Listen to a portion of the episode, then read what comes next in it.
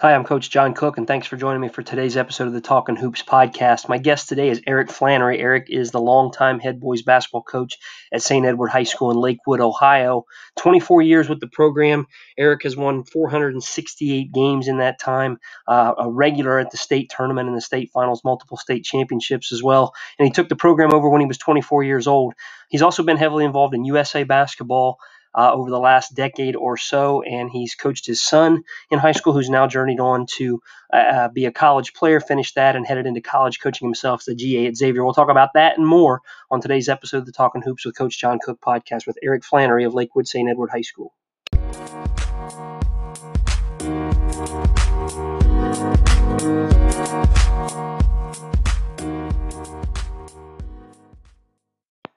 Welcome to today's episode of the Talking Hoops with Coach John Cook podcast. Obviously, I'm your host, John Cook, and um, tickled today because uh, our, our guest today is is a guy that nearly a quarter of a century ago uh, I watched coach when I was a 24 year old head coach, and he was too, and I was enamored by the fact that somebody could be 24 years old and and be responsible for the type of team that he had at Lakewood St. Edward. Eric Flannery uh, is my guest today. Coach, how are you? I'm doing great, John. I appreciate you having me on battling and dealing with the with the uh, quarantine and the aftermath of the quarantine. I've listened to a couple of podcasts that you've been on, um, and it feels like, depending on where we are in the state, that depends on what your optimism level is about a basketball season. What are your thoughts on on where we are with that right now? Yeah, you know, it's it's crazy. Obviously, it's a different time. Um, in a lot of different situations, just as you mentioned, even across the state. And, and that's what's even makes it a little bit more bizarre is that everybody's in a little bit of a different scenario. Um, but, you know, I, am optimistic in, in the sense that, you know, we, we've been practicing, uh, we've been doing as much as we possibly can together. But like everybody else, nobody has an answer. Nobody really knows where it's going. And I just, you know, the the protocols that we've been following and the and the things that we've been doing in the summer has seemed to be successful. But I think you can do all of that and still end up in a in a tough situation where we're not playing. So uh, we're all sitting around waiting for the governor to, to, to kind of make his call on contact sports and, and things like that. And I think we just have to sit back and and just keep preparing like we've always done and, and just hope for the best. And, and, I don't know if you're anything like me. I have, I have a son that's a high school senior, and, and the optimism kind of wells up in me almost on a weekly basis when they get into their workouts and I know what they're doing, and, and he's coming back and he's really amped up. And, and it, I, I can kind of ebb and flow. Like there are days when I feel like, man, the chances of them having a season just don't appear to be very good. But nothing nothing makes me feel better than knowing that they got in the gym and they're engaged in their protocols and things are going well and kids are remaining healthy and, and they're really engaged. All the feedback i get from my son's coaches like they're really working hard. They're doing everything i ask. Everybody seems eager and it's easy to be optimistic when that's what's going on. And then you get into these scenarios where we don't appear to get any real clear guidance and and and again it's so different from each area of the state to the next that i go through days where i feel like the chances of having a season are just almost nil. And then there are days when they get in that gym and i just find myself with that great deal of optimism you know you and i are, are, are quite quite alike in that scenario. I mean i have a daughter still that's playing in high school and as you know one that's still in college and and um, you know what we do with our own team. So when you live in a bubble you know so to speak and you're you're working on those types of things you, you think that things are going to be okay. And then you obviously turn on the news and you listen to all the stuff that's going around. And you know nobody here you know including myself you know does not take this seriously. It's definitely something that's you know pandemic that we're going through and it's a very serious situation. But it's always for me it's always hard to imagine a safer place you know than just being together with a with a group of people that you're familiar with uh, you have trainers around. You're going through, like you you said, the protocols of of temperature checks and wearing masks and sanitizing and and doing all that stuff. So you feel like you're doing all the right things, and and you you do get those good responses. And it's great to see the you know the kids happy and running around and, and it's almost like life is normal. And then you like you said you come home you you turn on the tv or you listen to to other people talk and, and you just don't know what to think. And so so you just have to be as positive as you can and and continue like i said to do what we're doing and and just hope for the best. And hopefully it works out and and we find uh, a way out of this which at some point we will. We just we just all hope it's sooner than later Well, and, that'll be our obligatory COVID nineteen discussion. We'll cut that off right there. We'll be done with that.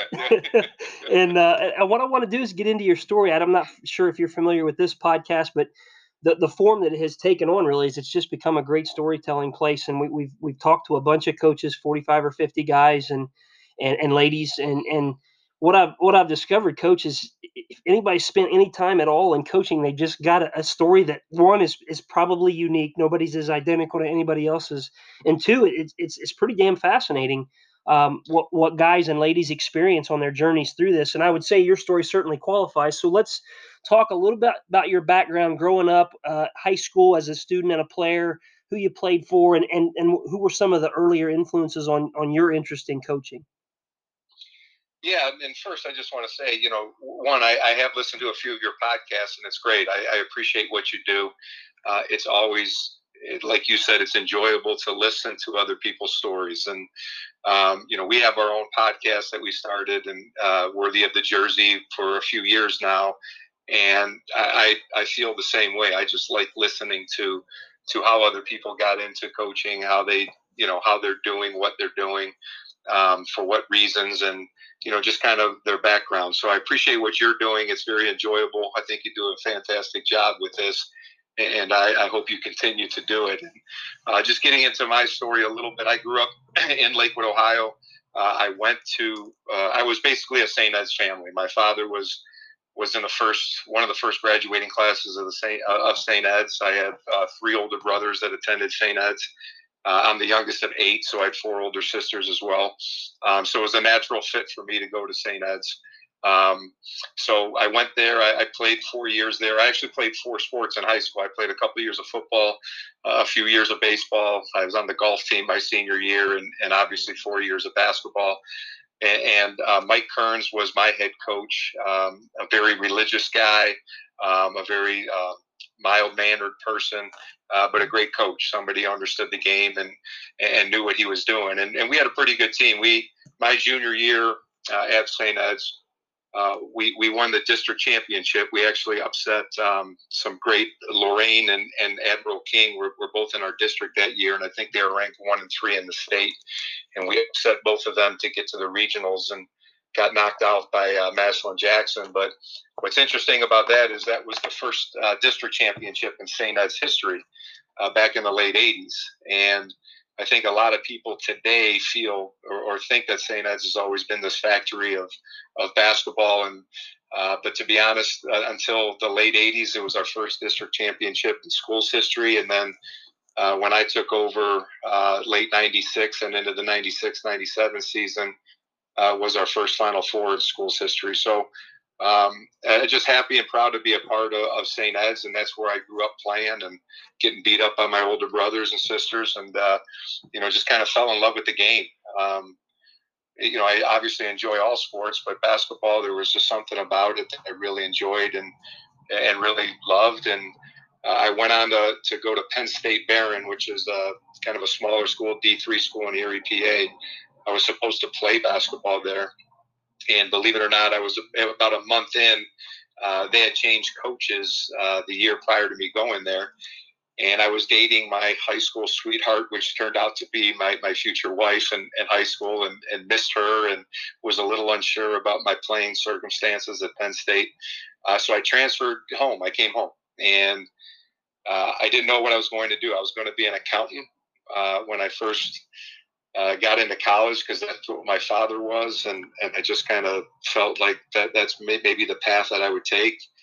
And uh, while I was home, kind of deciding on what I wanted to do next, uh, my high school coach had asked me to come help out with the basketball team, and if I wanted to to coach, you know, while I was at, at home at the time being, and uh, literally within the first few moments of doing it, the first couple weeks uh, it was one of those things, I guess, uh, a calling, as you would say, is um, I never thought that's what I wanted to do. And I just realized at that moment that this is something that I would love to do and love to do for a long time. And, and that's kind of how I fell into, uh, fell into the coaching world and, and kind of fell in love with with with coaching basketball. And, and, you know, we have said it routinely on this podcast with different guests. I just happened to record a, a podcast uh, a, a, week a week ago or, or a little less with, with Carl Kremer at Moeller, and we talk about and other guests have talked about it. You, no, no one it seems is is expecting to be bitten by the bug. Oftentimes when they get bitten, but but when that coaching yeah. thing bites you, it, it, it's no joke, man. it, it's real. And and I, I told Carl, it's hard, right? I, I mean, it's, it's yeah, it's, it's, one of those things that uh, you can't explain. Um, and it's something that you know some people would think like oh hey you, you played basketball that was just kind of natural for you it's something that you wanted to do and the answer was no until until i was 18 and and actually started to do it and and you know realized again that my dream of playing was probably you know close to being over. I wasn't going to be an NBA player. That um, uh, you you fell in love with that connection you had with the players and the competition that you felt as a coach, and uh, it was just uh, something that to me is unexplainable. It's just something that happened, and um, obviously, you know, it's turned out well for me in, in, the long run. But but really started with that passion at a young age, and uh, turned into just kind of a moment or two of, of really falling in love with this is what I want to want to do. Do you mind sharing a little bit about what kind of responsibilities you had as a, as an 18, 19, 20 year old when you're a college student in a program like that that that's maybe just getting to start into becoming a, a basketball power? What kind of things did you get involved in, and how were those things impactful on you? Well, it's interesting because again, at 18, you know, you, you don't know anything. You know, you think you do, and um, you know, you take your playing experience, and you never really I had the opportunity to sit down and coach. And uh, my first year was was basically I was a freshman assistant, and in the meantime, I was still, you know, I, I still when I came home, I was thinking about going to John Carroll and playing, but um, when I when I kind of got that bug of of coaching, I just decided like, hey, I'm gonna just go to Cleveland State and and try to figure out, you know, maybe get into education and become a teacher. So I was still working that stuff out, but I was also working in a mill downtown uh, in a factory uh, making brake liners and, and things like that. So I was I was holding a full time job. I was teaching, or I'm sorry, coaching time and going to school. Um, so it was a lot of sacrifice. But in that time, you know, being a freshman assistant, um, I, I, think that first year you're just kind of getting a feel, a feel for uh, of, of how to maybe be involved in a practice from from a coaching standpoint. Um, you know, getting a feel for the games and what your role is as, as an assistant coach. And, uh, you know, you kind of get that bug and you just feel like it's something that, again, that you really love doing. And, and uh, the next year, uh, what was unique about my story too, and what's unique about my situation at St. Ed's, again, going back to we weren't very good as a program. Uh, my head coach after that first year actually uh, left and took another job. So a new coach came in and his his first year he asked me to be assistant JV. So so my second year I moved up to the JV level, but I was still an assistant coach and still trying to figure things out and learning from a new coach. Uh, the next year that he was there, uh, he asked me to be a head coach as, at the freshman level. So at uh, 20 years old, I became a head freshman coach and still learning, but um, finally getting that head coaching experience, even though it being at the freshman level, uh, was definitely another uh, change in, in how I approached myself and uh, got a feel for running a team and, and th- those types of things. And after that, that coach had, had left and another coach came in and uh, that coach asked me to be a head JV coach. Um, so I was 21 years old, kind of moving up the ranks, but now this is my third head coach in, in literally three and a half years. So I'm learning a lot of different things and different styles from different guys. Um, at this point, we had a coach in that somewhat became uh, aggressive in the sense of going out and recruiting your non-typical St. Ed's kids. You know, we started getting some basketball players. Uh, we were known for for mostly wrestling and football, and um, so he started kind of uh, getting some basketball players who were interested in coming to St. Ed's. So I saw the dynamic change a little bit with the type of, of player that we were getting, um, being a little bit more serious about winning and spending some more time on that. And it just so happened that that coach, again, he left for another job. And so I'm now getting into my fourth coach in a matter of five years. And um, that's when I became, uh, I was a head JV coach the following year, an assistant varsity coach, and then coach got fired halfway through that year. So, so I became an interim um, kind of head coach in 96 and that's when we had the young guys of Clancy, Logan, uh, Lepore. They were they were only sophomores that year, uh, and when I had taken over as kind of an interim basis, we made it to the Final Four. Uh, they opened up the job. Uh, they went through a big interview process, and and as you can imagine, at that time, we had some great young talent for the first time. So it was a, a much um, sought after job at that point. And so here I am at a 23 years old, but I've had basically had worked for four coaches, uh, four and a half coaches at that time in a short period of time. I was a St. Ed's grad, and I think the school simply wanted some stability at that point, and and that's where it kind of came in, where they they, they, they wanted somebody that was kind of just a St. Ed's guy that you know could put a long term commitment into it. Now, you know, did I know it was going to be 24 years later at this point? No, but um, that was kind of where the direction went with the program uh, kind of how I got into being the head coach at St. Ed's, and um, just learned so much in that short period of time.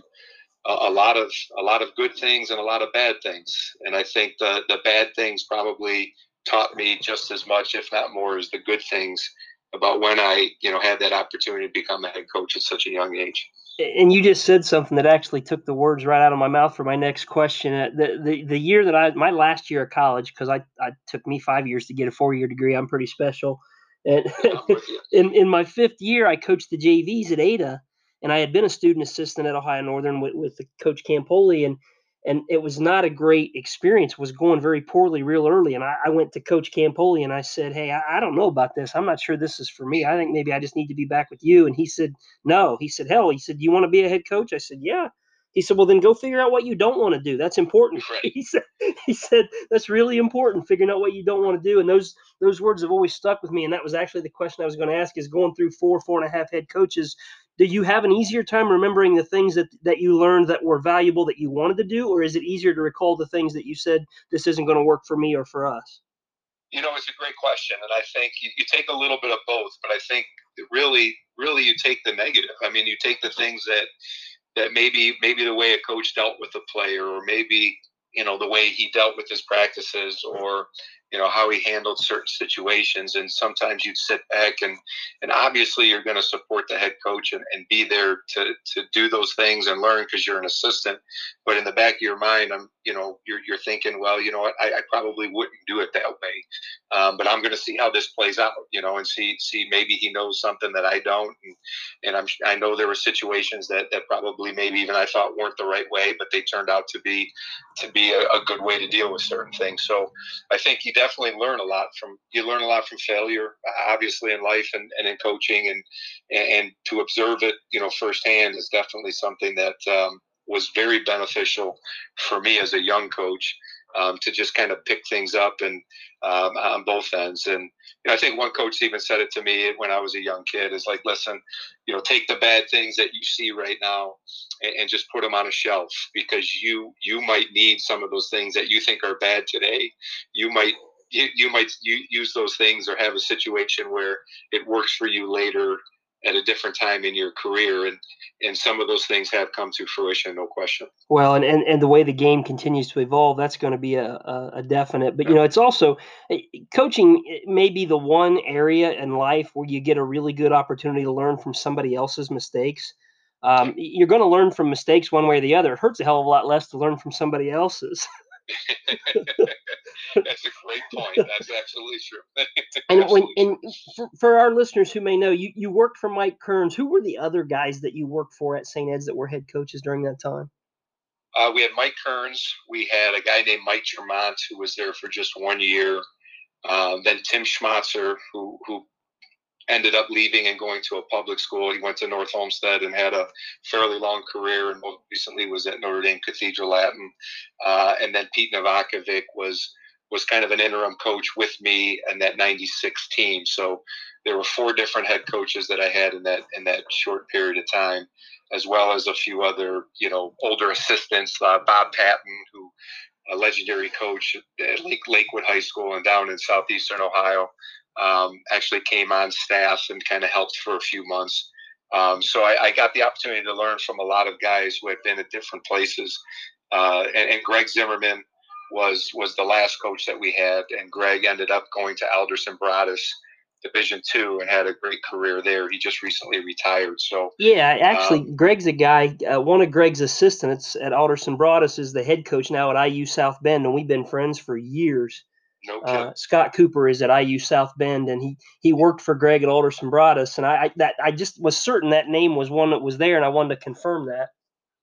Yeah, he was, and, and to be honest with you, was probably one of the best minds that I worked for. He, the guy, understood the game. He taught it extremely well, and um, nothing against them. I, you know, I learned something from all of those guys. Uh, but Greg probably taught me the most, especially about X's and O's and, and a lot about, you know, discipline and, and really kind of, you know, how to run a practice and teach some things. And I was really impressed with his teaching ability. Well, you had obviously, uh, uh I mean, a hell of a master's program, if you will, in coaching to learn from, you know, four different guys. Talk a little bit about, if, if you don't mind, what was your confidence level that you were ready to take that on at that stage? Um, I'm sorry, you broke up a little bit. What was the? What My apologies. What was your confidence level uh, that that you were ready to be the head coach at that stage of things? You know, I think I've heard this from some of your other coaches, and it ring it rang so true to me. I, I think when you're that young, uh, you, are cocky. Uh, you know, you kind of think you know a lot. You you have. Um, you know, you feel like, hey, this this is the way I'm going to do it, and and it's the right way, and um, so I, was probably one of those guys that was overconfident. Um, you know, thought I was a really good coach. Uh, the reality was is is um, I, I, learned some good things from the guys before me. Um, I had great talent, and the talent, uh, you know, to be quite honest, I think carried me through those first couple of years, through all the mistakes that I made and, and all the things that probably I did poorly. Um, you know, I was confident. I, I thought, you know, again, um, I, you know, I thought I did a pretty good job, but but when I look back at my you know 25 years ago self, uh, I had no idea what I was doing, and uh, it's it. You can laugh at it now, and you you, you think about it, but um, you know, I, I knew the basics. You know, we had a system in uh, when I took over that I thought was pretty good.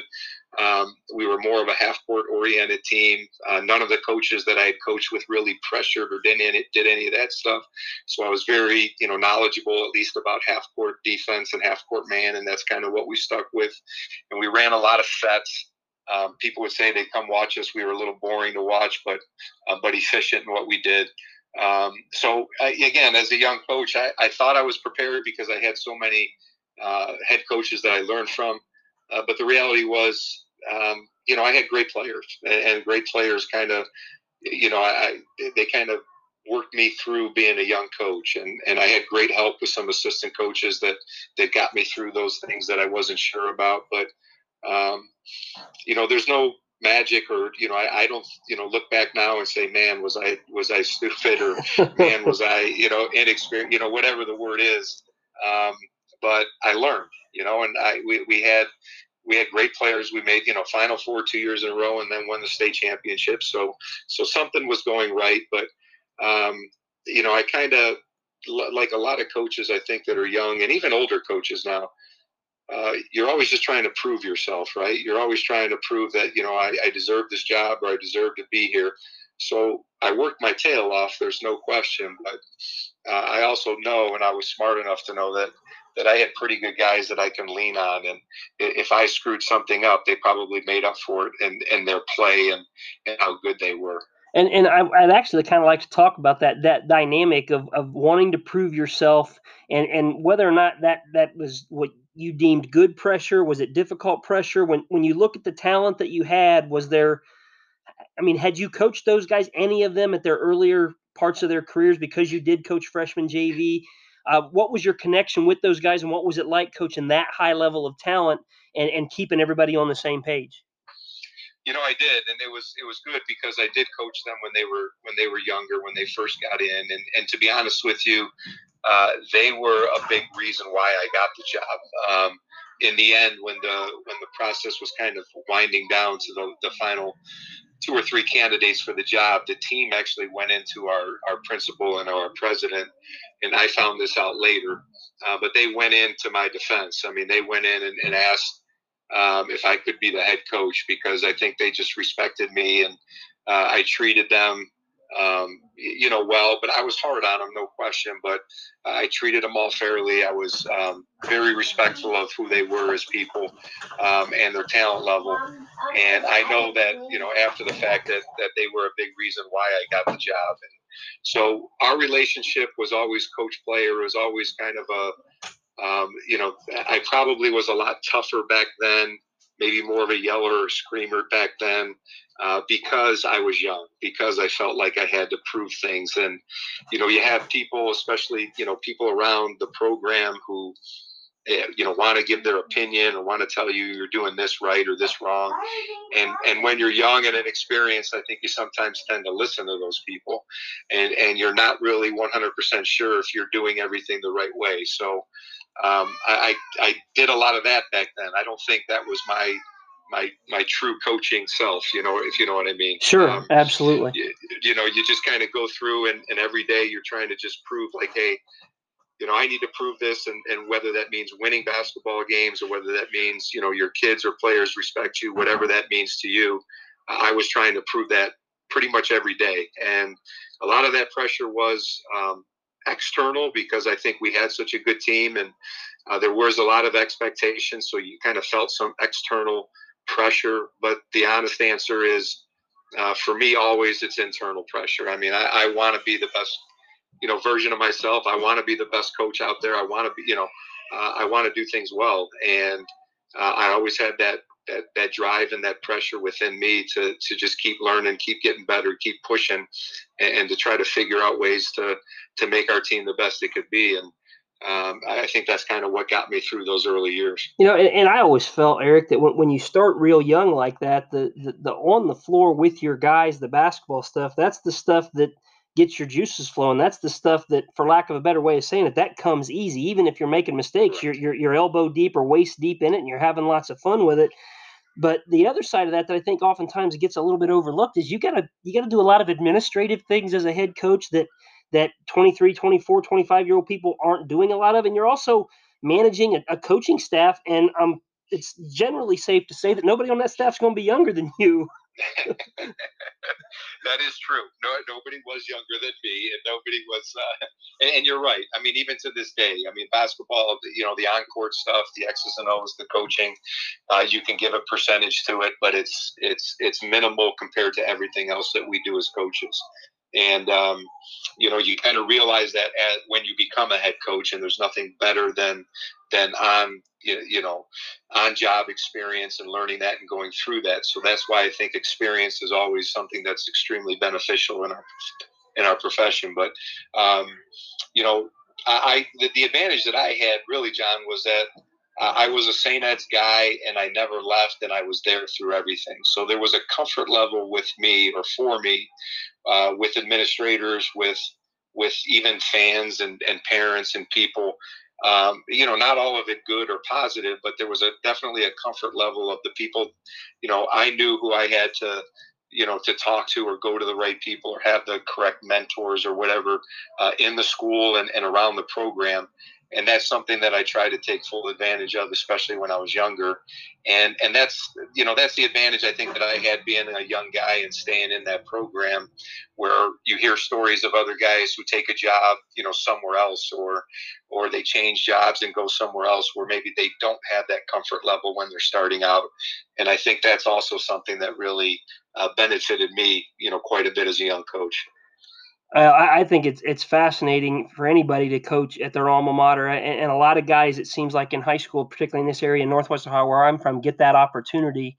Um, but it's it's it's it's almost hilarious to me to hear a, a coach at a, at a school the size of St. Ed's talk about being a, a, local guy that people knew I wasn't going to leave. Hell, that's usually the small school Northwest Ohio thing we hear is they want they hire people and hope they stay.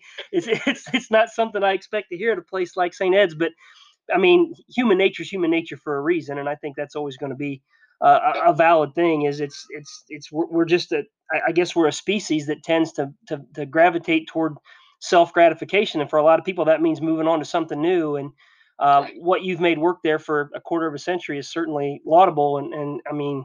I, I don't care if you're evaluating wins and losses or not. That takes it to a whole other level. But it's it's the other things that I think make it certainly uh, worth worth pointing out and, and, and using as an example for a lot of potential young coaches.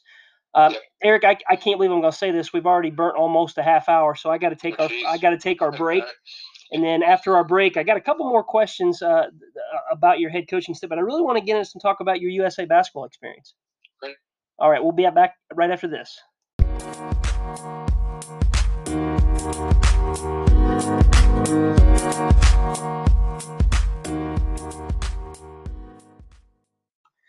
Welcome back into the second segment of my visit with Eric Flannery, the head basketball coach at St. Edward High School in Lakewood, Ohio.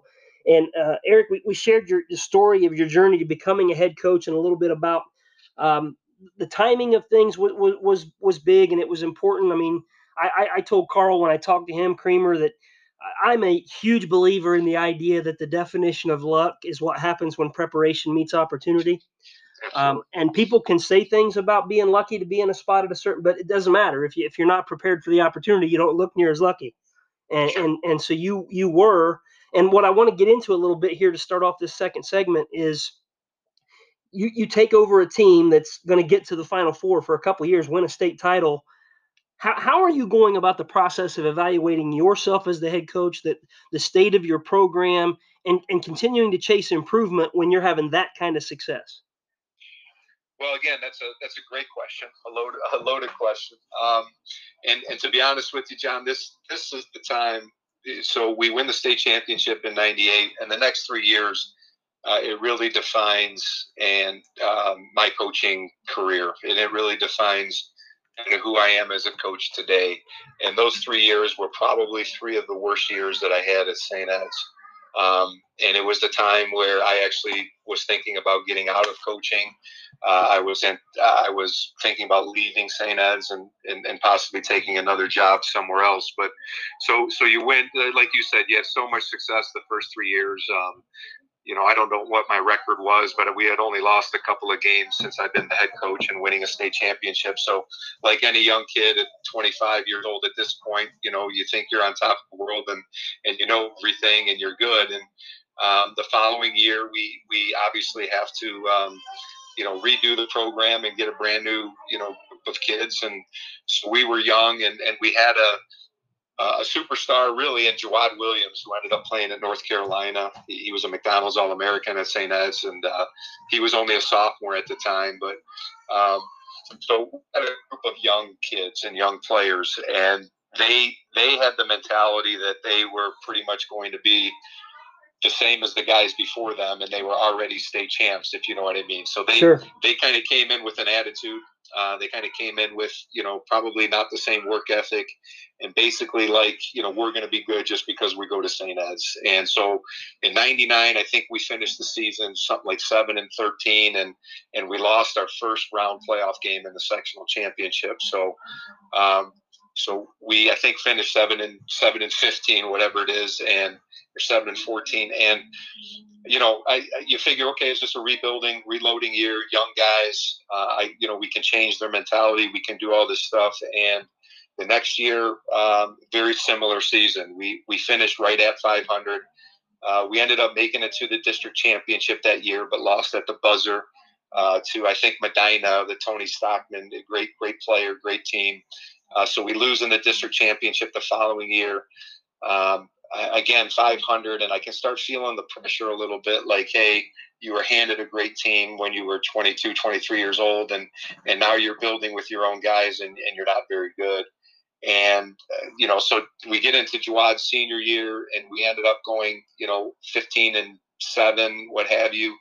Uh, we lost again at the buzzer uh, literally two years in a row in the district championship so we get knocked out again um, and it, it, was a miserable experience because, to be honest with you, you know, I love Jawad and we have a great relationship now. I just did not enjoy coaching for three years. I didn't enjoy coaching the kids. Um, I didn't enjoy uh, going to practice. I didn't. I just didn't enjoy it. And at, at one point, I realized, and I share this story with with a lot of people that ask that. Uh, I ended up taking over as the AD at St. Ed's for that one year it was 2001. I was the interim AD because our AD had left. So again, I'm still a young guy, but now I'm doing you know other duties, and I had two booster guys come into my office and basically tell me like if you don't start winning and recruiting better players and, in doing this or doing that um, you know we're going to have you run out of here and i just kind of i looked at them straight in the eye and i said listen we're we're going to beat our arch rival ignatius twice next year and we're going to win a district championship. And if that is not good enough for you guys i don't want to be here.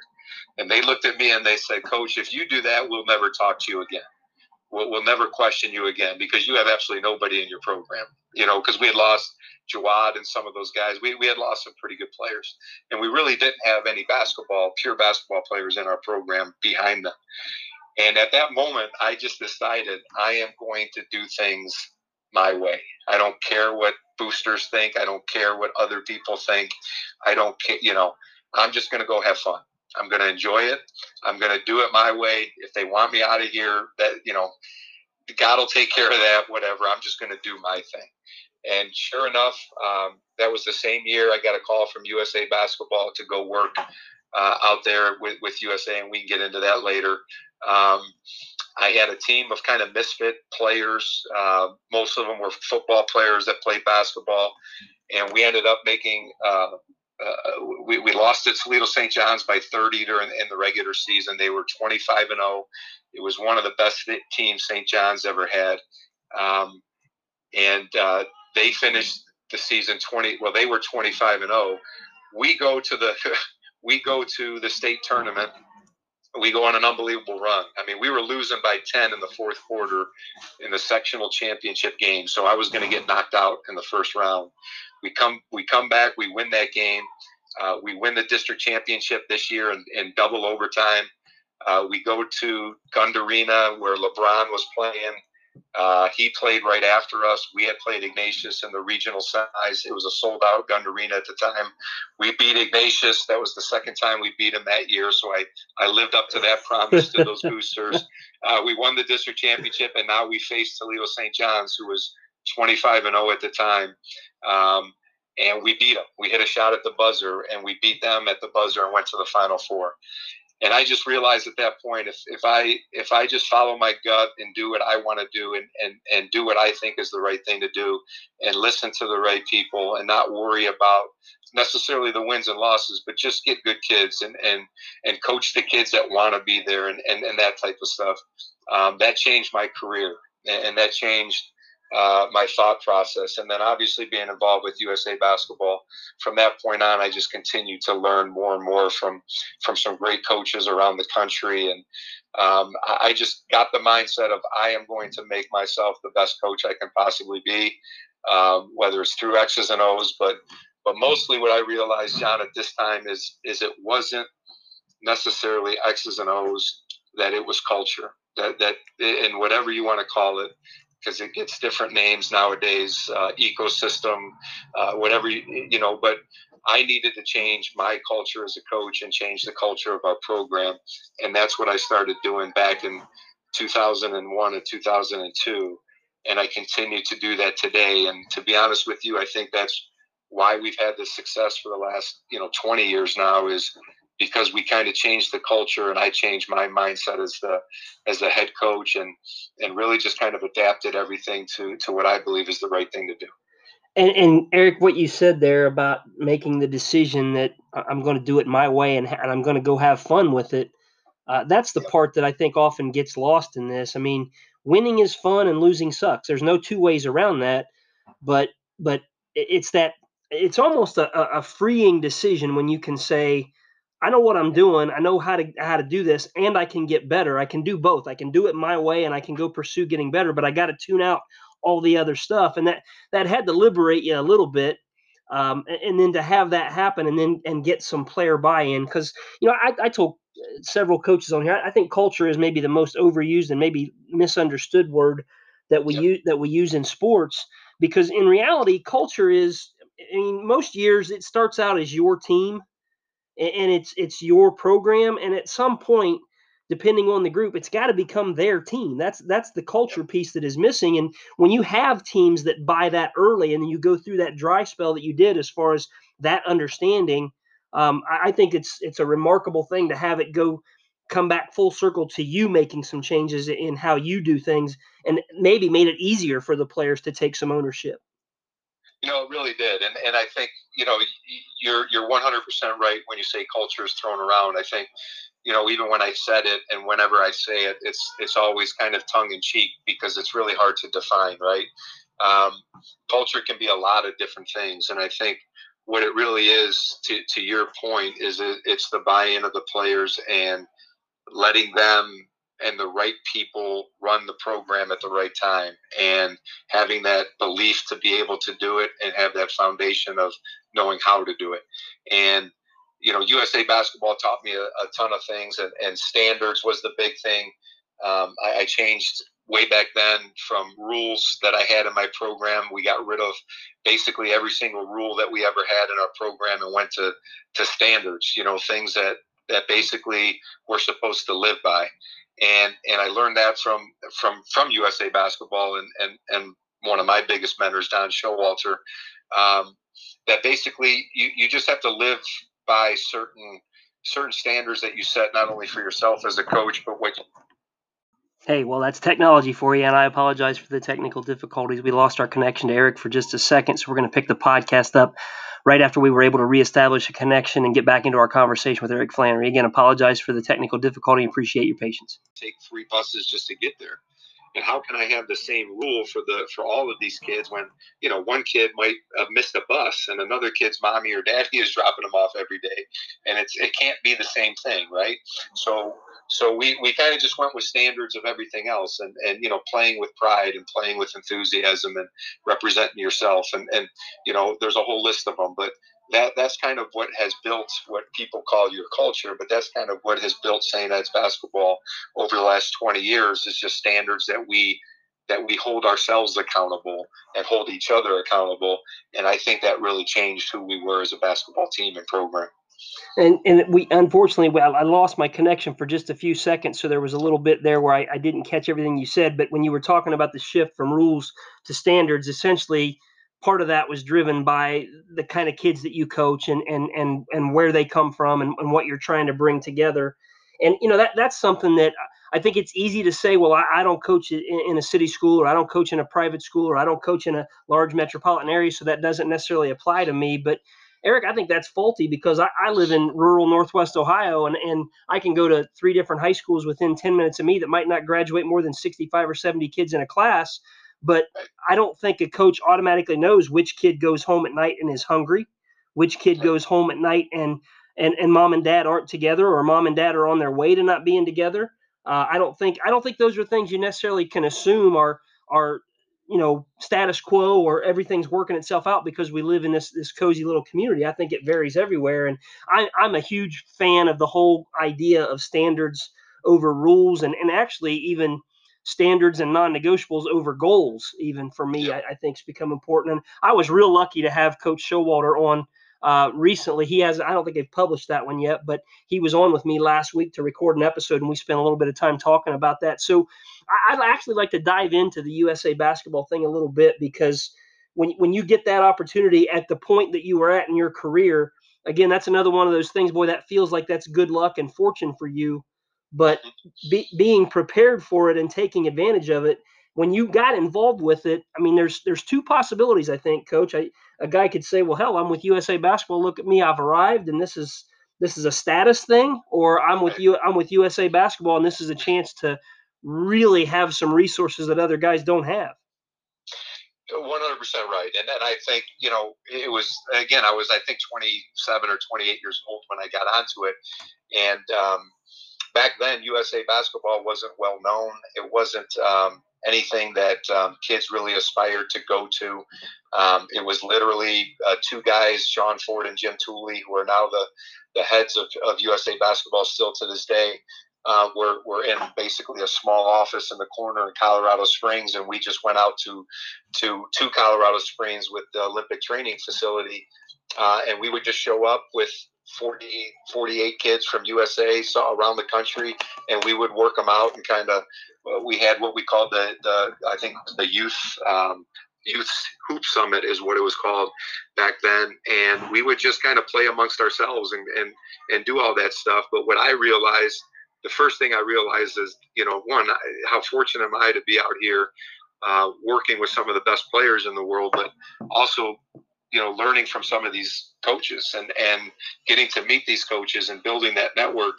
Um, I just made the most of it. And uh, I think the biggest testament I could say about USA basketball for me personally is it's been it's been 20 years now since I've been involved, and other than Don Showalter, I'm the longest standing uh, USA coach with the youth development with group, and uh, so I, I, you know, I think I've done something right. Maybe just kissing the right butts or whatever it might be, uh, but just to just to be able to hang on this long, I, you know, every year there's different coaches that come out there um, from different parts of our country and just to learn different philosophies and different things from all of them has been extremely beneficial to me.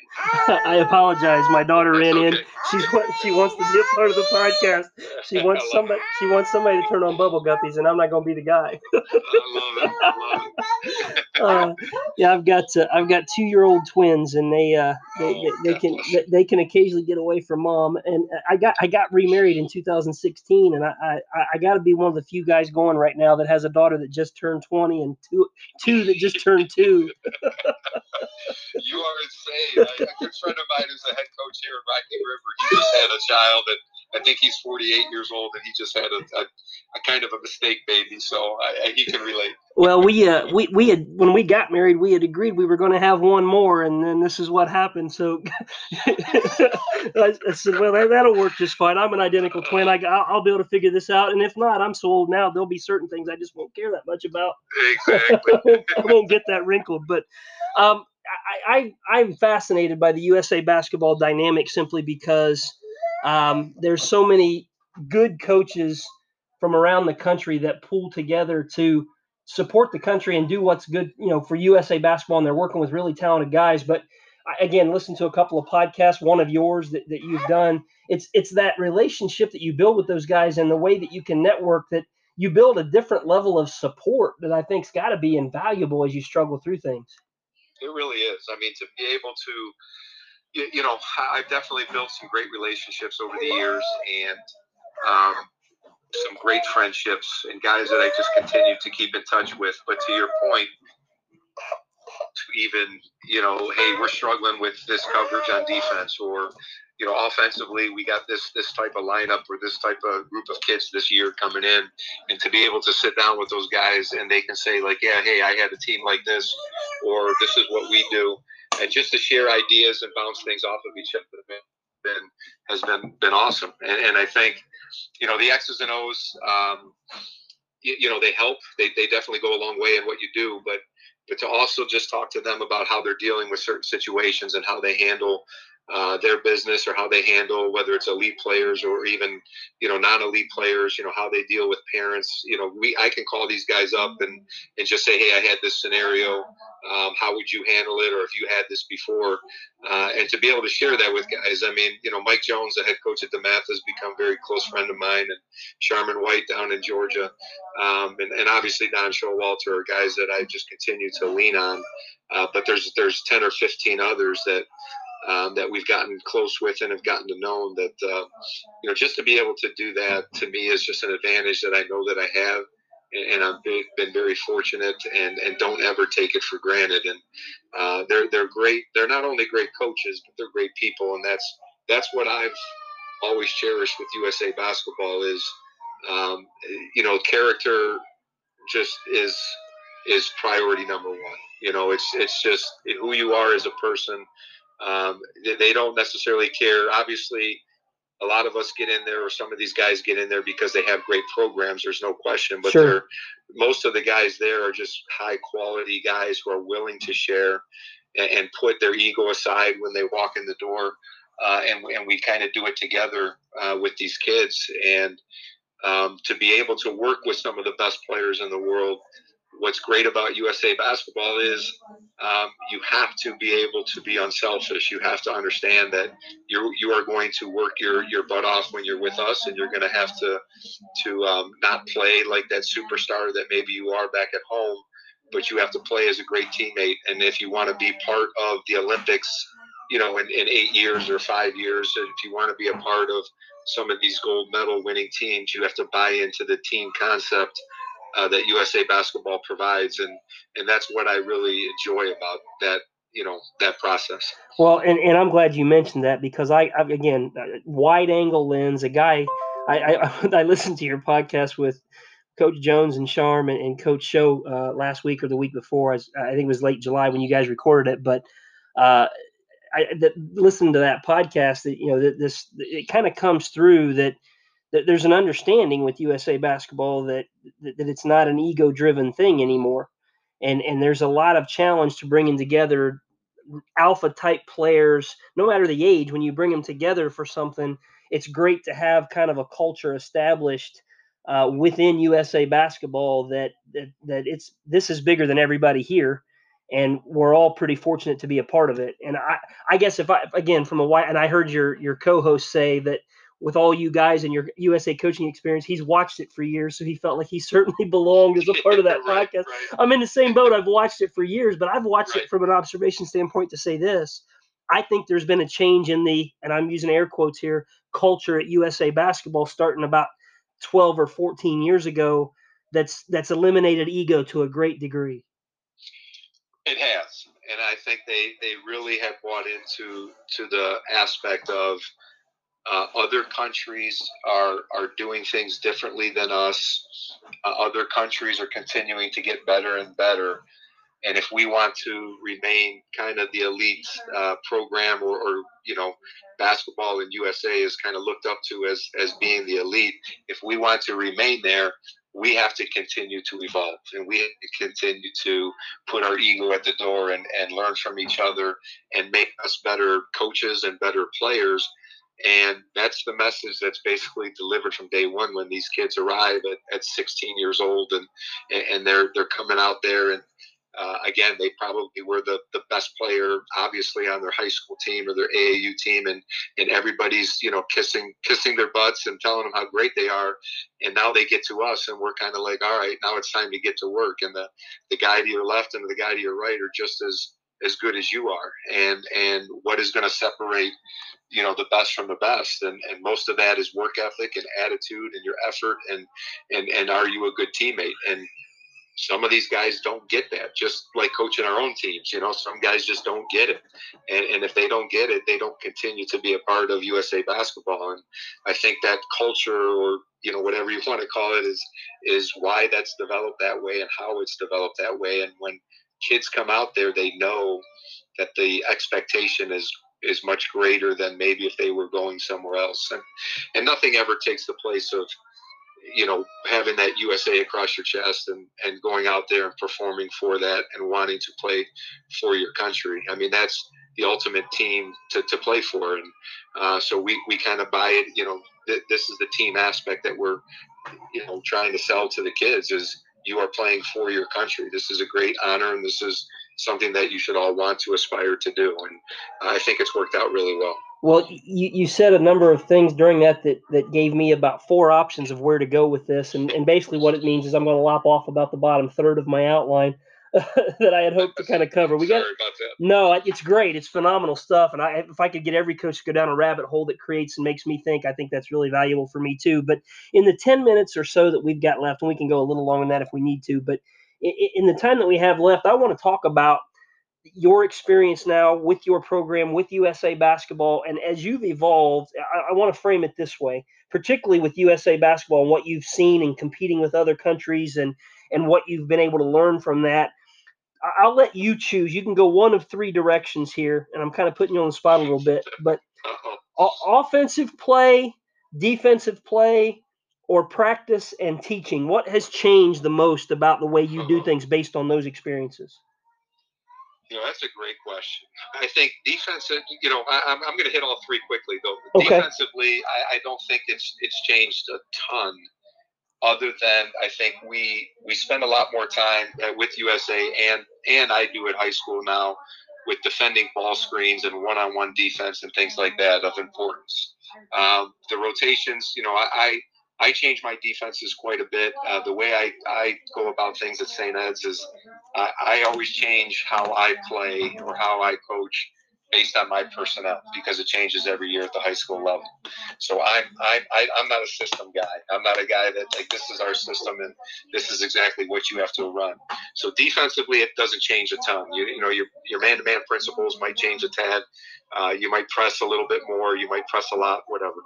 Uh, offensively, uh, my philosophy has changed uh, quite a bit as far as um, I, am into analytics a little bit more. Um, you know, we tend to shoot a lot more threes than maybe we ever did. Uh, so we've I've had a couple coaches on my staff that study analytics quite a bit and have for about the last six or seven years. Um, so our style of play, uh, how fast we play, um, you know, more ball screen stuff that I've learned from USA basketball that I've incorporated into our system. Um, so offensively, I think I have evolved quite a bit uh, that way uh, and, and, have changed. Um, what was the third one? Practice and teaching.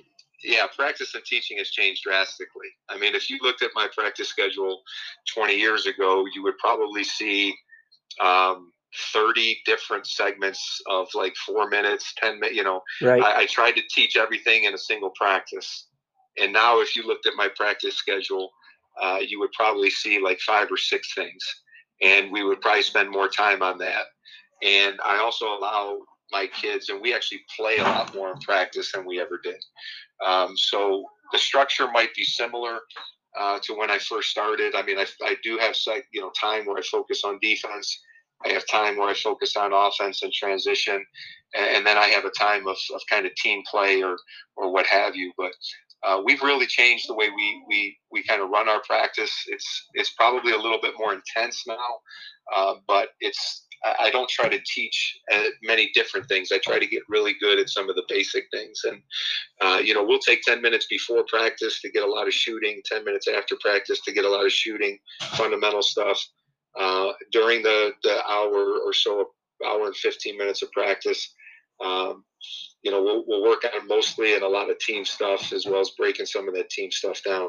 So I might have I might have gone two and a half hours when I was younger coach. If, if I go more than an hour and a half, at any time during the season. Nowadays, it's rare. Um, I try to keep our guys fresh, keep them in and out, uh, be as intense as we can during that hour and a half or so.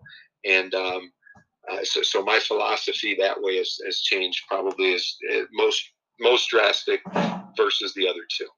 Well, and, and, I had planned on on kind of getting into talking about your son and, and his career in high school and college sure. now and his choice to go into college coaching, but I, I kind of have, have shifted gears here because I, I, I want to wrap up in the next five or six minutes. And I, and I have one other question that fascinates me for, for guys that are coaching at big school level is you made the decision to get onto the St. Ed staff as a college student or you were invited to, and that was the choice you made. Was there, was there ever a point in time when you decided that you weren't going to play in college that you considered trying to pursue the college coaching thing?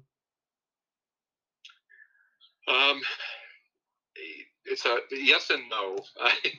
well, for, first of all, um, so a few years back, um, probably more than I it, it is than I can remember, but um, when, when, my actually when my son was a, I think a freshman, my older son Sean, uh, when he was a freshman, I actually had Mike Brown's son who was coaching at the Cavs, right. of the Lakers, uh, so he had played for me, and Mike ended up leaving. Um, I think Elijah's junior year. So he transferred when he took the Lakers job. He took his son out with him, then transferred to Mater Dei.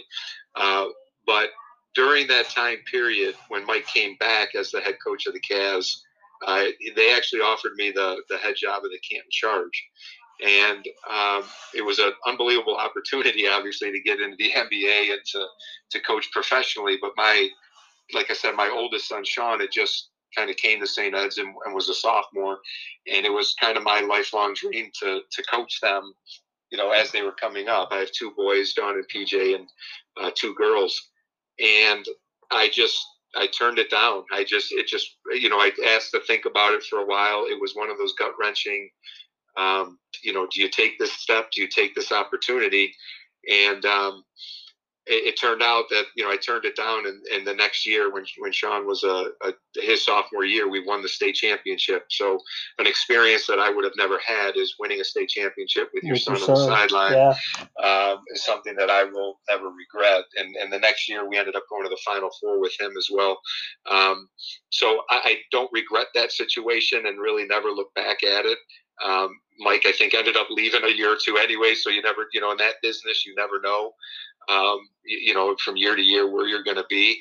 Um, I'm, I'm one of those guys that the grass isn't always greener on the other side. You know, you always take everything into consideration. And uh, to build a program like we've had, it's sometimes nice to enjoy the benefits of that now. You know, sure. 20 years later, um, you know, you are more relaxed as a coach and doing things and feel comfortable with what you're doing.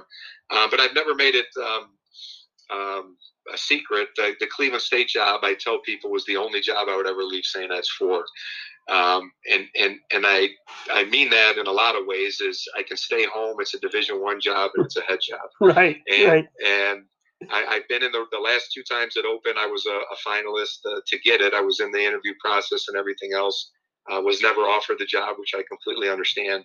Um, but that was definitely, you know, I'm not somebody that's looking to move or looking to go around. I'm a, I'm a family guy. I, I like to be around my family and my kids, and uh, I love what I'm doing and where I'm at. So, um, you know, you never say never as you get older. You know, my kids are starting; they're going to be out of the house here very soon, all of them.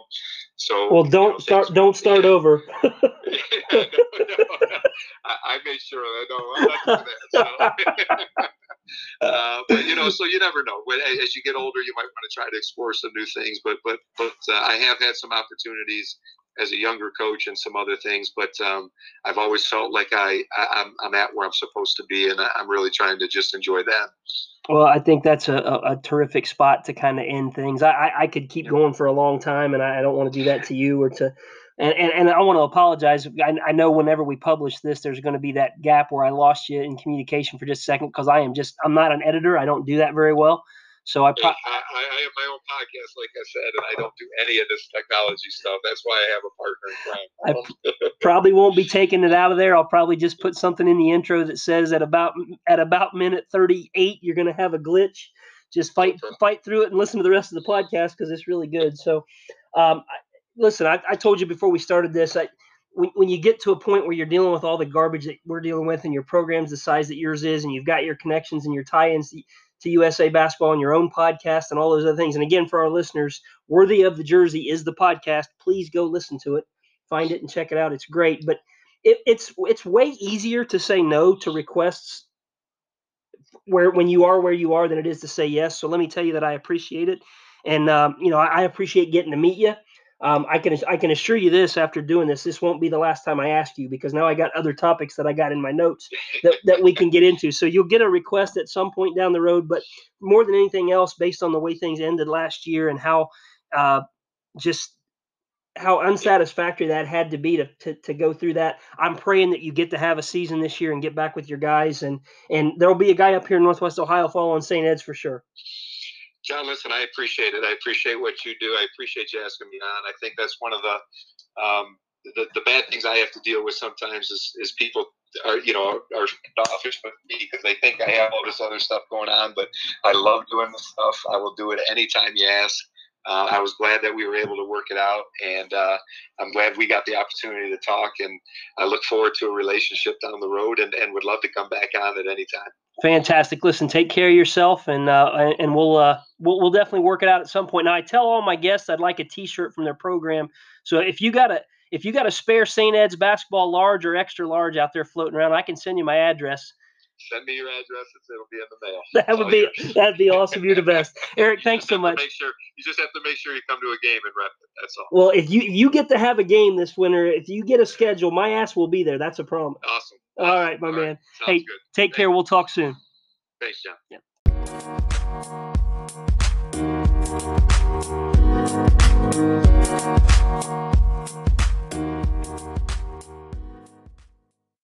Thanks so much for listening again today. If you would like to listen to previous or future episodes of the Talking Hoops with Coach John Cook podcast, you can listen on Spotify or Google Podcasts, as well as several other podcast platforms. Please review, rate, and subscribe. And if you would like to support the podcast financially, you can do so at anchor.fm backslash John dash Cook. That's J O N dash C O O K zero. Anchor.fm backslash John dash Cook zero. Thanks again. Hope to talk hoops with you again real soon. Hey, I wanted to take just a second and tell you how much I appreciate you listening to the Talking Hoops with Coach John Cook podcast. If you're a regular listener and you enjoy the podcast, I'd like you to consider uh, being a partner to the show. We've lost our sponsorship with Anchor. They're still our platform, but the sponsorship agreement ha- has ended after four months. And, and I would really like you to consider being a sponsor and a partner to the show. There's a place at anchor.fm where you can uh, donate to the podcast on a monthly basis, and it can be as small as a couple of dollars and as large as you would like it to be. Uh, and we would like to consider uh, some title sponsorship if we get some some donations that are are, are larger in nature. But I, I, really am just hopeful that that a handful of listeners who enjoy what we do here would like to see this continue and allow us the opportunity to to gain from it and pay off some things too on our end here at the podcast. So if you're a regular listener to the podcast and you enjoy what we do and you have any interest at all in, in being a sponsor and, and making a monthly donation to the podcast, please visit anchor.fm and uh, check out the option of, of, making a monthly donation to the podcast. Greatly appreciate your consideration. And as always, whether you're a donor or not, uh, we hope you continue to listen and find enjoyment in Talking Hoops with Coach John Cook.